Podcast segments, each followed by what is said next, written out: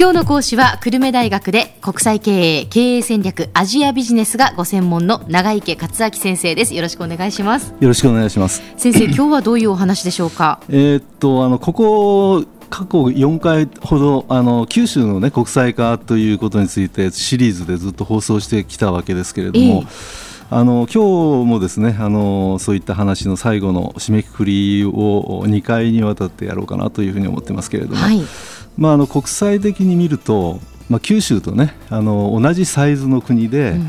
えー、九州よりはるかにこう国際化という面ではもう先を行っている国々って結構たくさんありますよね。えでこの放送ではあの最初は台湾を例に挙げました、はい、で工業工業の輸出比率とかねあの世界中に輸出をしていると、えー、同じ面積で同じ GDP で同じほぼ人口も同じで。なのにどうしてこれだけ九州からの輸出がこんなにあの台湾の4分の1か5分の1しかないんだろうとみたいな話ですね。はいで、まあ、前回、前々回は主としてそのオランダだとかそういったを中心としたヨーロッパのま似たような九州と同じようなサイズの国々の国際化について、まあ、主としてあの農産物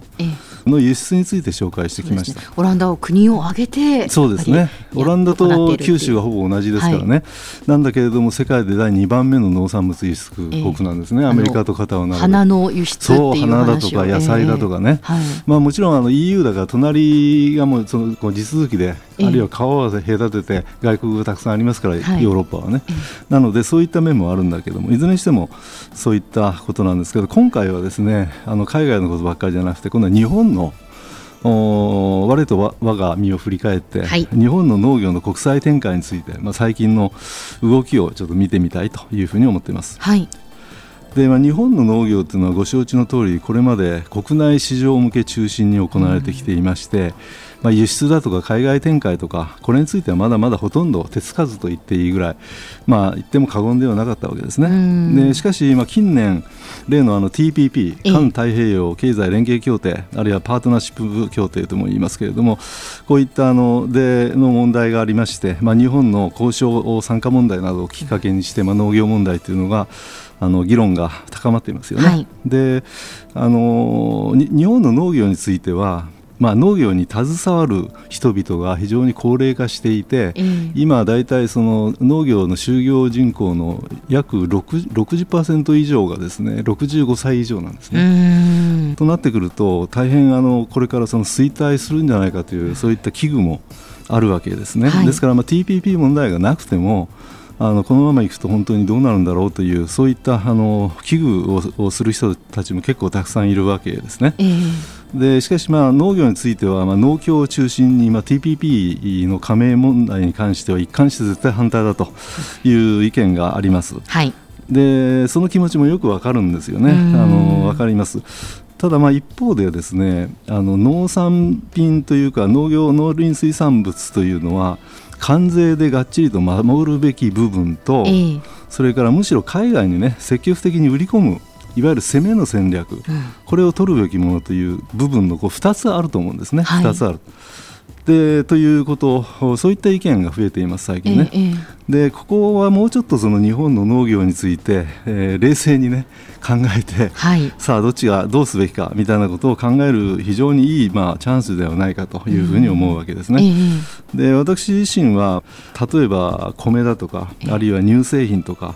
あるいは砂糖、小麦とか牛肉こういったものはですね何らかの方法で守るべきだと思いますけれども、しかしその他はむしろもうどんどん海外に積極的に輸出して外貨を稼ぐと。はいで攻めの戦略を推進すべきじゃないかというふうに考えているわけですね。えー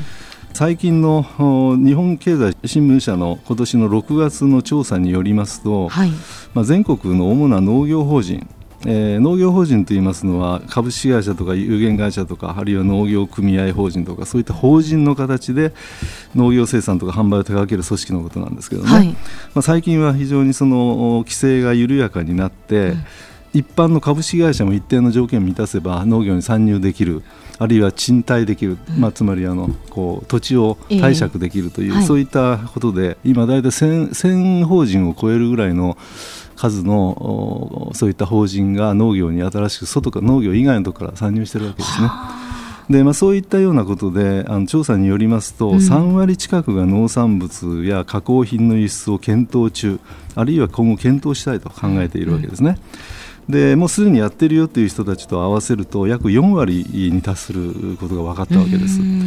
で、まあ、TPP 交渉参加を踏まえてその輸入品の増加もしますよね、はい、だんだんね。そうですね。そうすると売り上げが減少しますよね国内の。ええ、ですからむしろその攻めに攻めるところを攻めて経済成長が続くアジアとかあるいはあのオイルダラーがだんだんジャブジャブ出て外貨が余っている中近東だとか、まあ、そういったところにですねあのどんどん輸出をしてそれで外貨を稼ぐと、うん、そういうことによってねあのこう相殺していくそういったことをやるべきではないかというふうに考えているわけですね。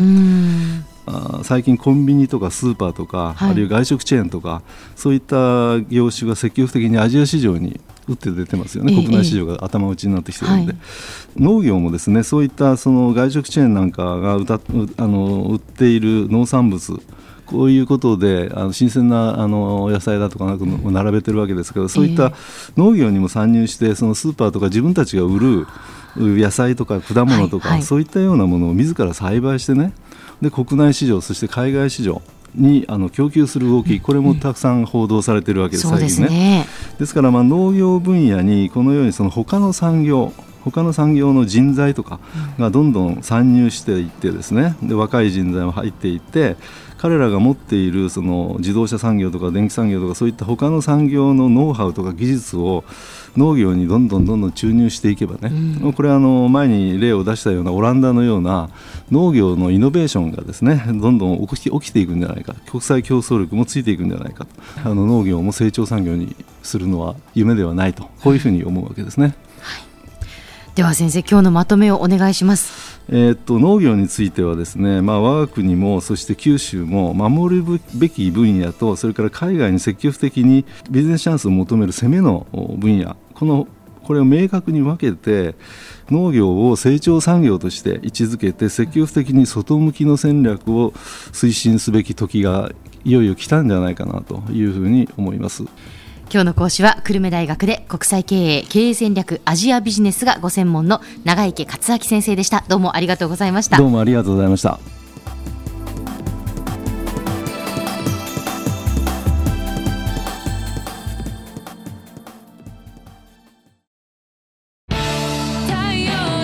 ビビックは九州で生まれ